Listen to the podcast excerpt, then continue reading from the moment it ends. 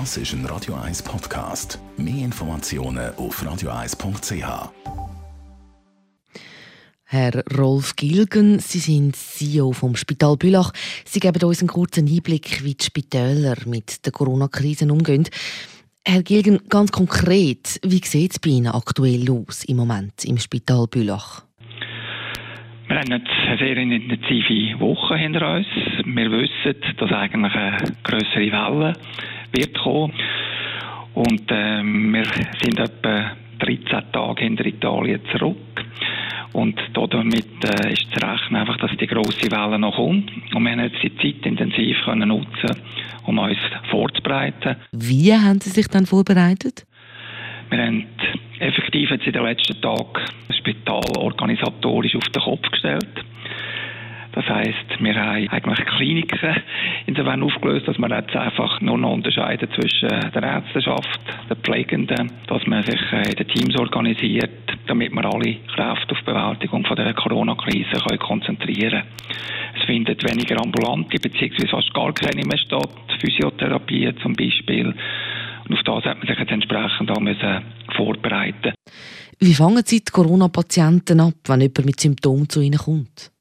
Wir haben vor dem Spital eine Abklärungsstation eingerichtet, wo man die Patientinnen und Patienten oder Verdachtsfälle abklären, bevor sie ins Spital reinkommen. Wir werden total kräftig unterstützt vom Zivilschutz. Und jetzt spürt man langsam so ein bisschen nach einer Woche, wo der Betrieb schon läuft. Jetzt fängt es langsam anziehen, auch mit bestätigten Fällen. Besonders gefordert ist das Personal. Also der Druck ist ja wirklich gross. Wie geht es Ihren Angestellten im Moment? Bis jetzt hat man es eigentlich sehr gut verkraftet. Es ist natürlich klar, je länger so eine Krise geht, umso anspruchsvoller wird es. Ja, einfach wirklich das Personal zu motivieren. Wir wissen, das geht Ihnen natürlich nicht anders als anderen Leuten in der Schweiz. Oder? Es gibt sehr viel Kommunikation, es wird sehr viel natürlich geschrieben, man sieht es im Fernsehen, im Radio. Und es ist natürlich schon so, dass sich auch das Personal Gedanken macht. Da ist es zum Teil natürlich auch so, dass Ängste könnten aufkommen. Wir versuchen das so gut wie möglich aufzufangen mit speziellen Gesprächen, Betreuungen. Das HR, also der Personaldienst, die Human Resources, nehmen sich dem auch an. Wir führen viele Gespräche. Und da sieht man vieles Unterschiedliches, aber bis jetzt im Moment sieht es so aus, dass wir eigentlich die Anliegen gut auffangen können.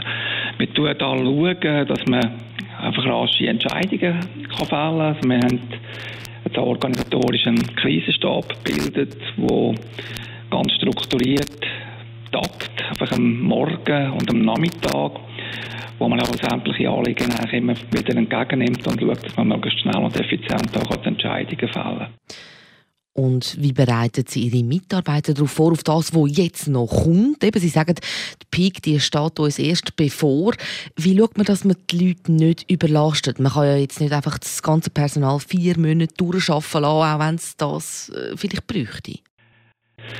Es ist ganz wichtig, dass man dem Personal klar machen kann, schaut, wir sind am Anfang von einem Marathonlauf und man muss sehr gut aufpassen, dass man nicht lossprintet, wie einem 800-Meter-Lauf oder einem 200-Meter-Lauf.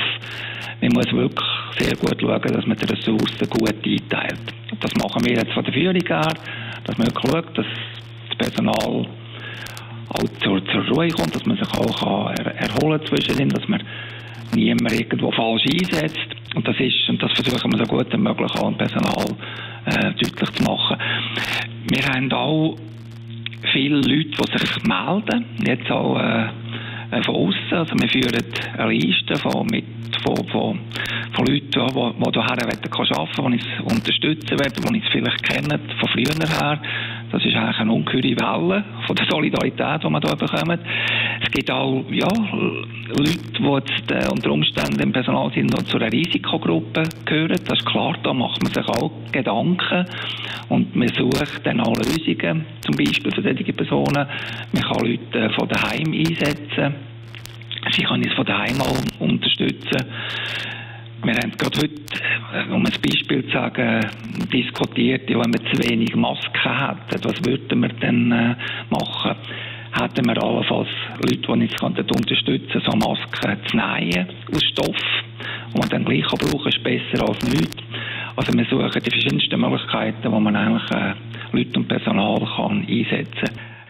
Danke vielmals, Rolf Gilgen, CEO vom Spital Bülach. Merci für den Einblick, wie es aussieht bei Ihnen im Moment. Und Ihnen und Ihren Mitarbeitern natürlich alles Gute für das, was jetzt noch kommt. Das ist ein Radio 1 Podcast. Mehr Informationen auf radio1.ch.